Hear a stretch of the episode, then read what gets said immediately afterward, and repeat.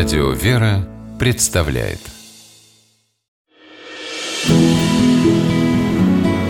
Имена, имена милосердие.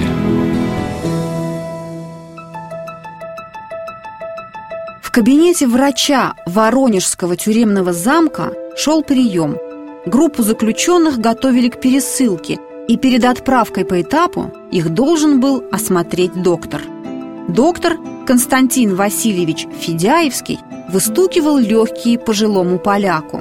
И без того сосредоточенное лицо врача серьезнело с каждой минутой.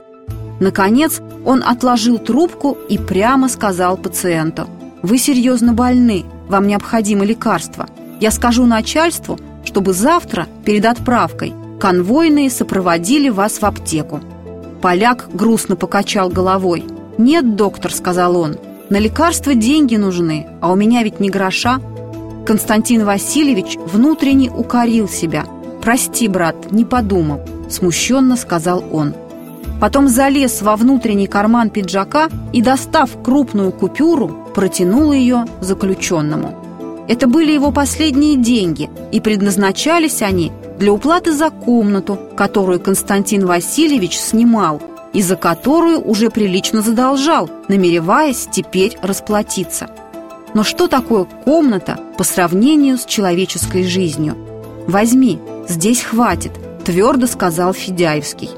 Поляк, едва сдерживая слезы, дрожащей рукой взял деньги. «Доктор, как мне вас благодарить?» – прошептал он. Федяевский подошел к заключенному и успокаивающе похлопал его по плечу. «Ну что вы, бросьте, какая благодарность!» – сказал он. Константина Васильевича Федяевского глубоко уважали и любили не только как талантливого и опытного врача, но и как добросердечного человека, чуткого к чужим бедам и нуждам. Не обладая состоянием, он, тем не менее, стал одним из самых деятельных воронежских благотворителей. В Воронеж доктор переехал с отличием, окончив медицинский факультет Московского императорского университета и защитив докторскую диссертацию.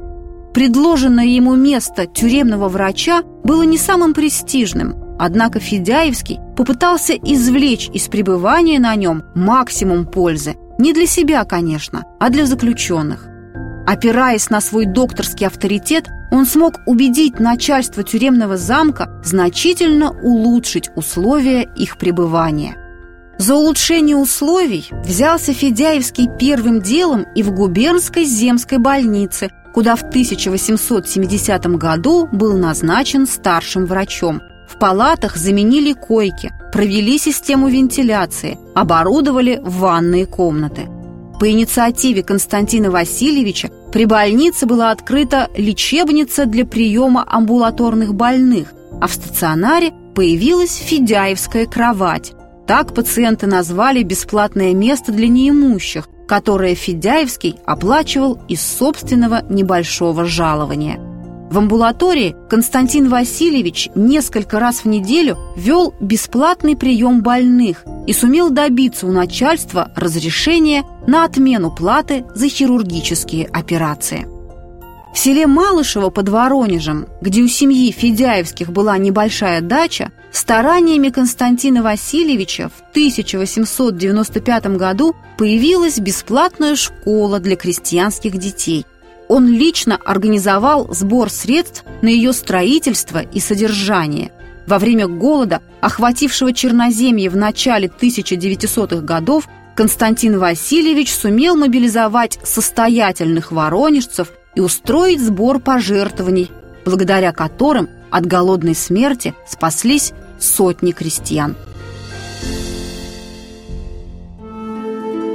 Не было и нет в нашем городе ни одного доброго или полезного дела, которое прямо или косвенно не было бы связано с вашим именем. Такое поздравление получил однажды Федяевский от жителей Воронежа ко дню своих именин. Согласны с этими словами и сегодняшние жители города. Бывшая земская больница, где служил Константин Васильевич, а ныне больница скорой помощи номер два – носит имя Федяевского. В честь доктора названа и одна из улиц современного Воронежа.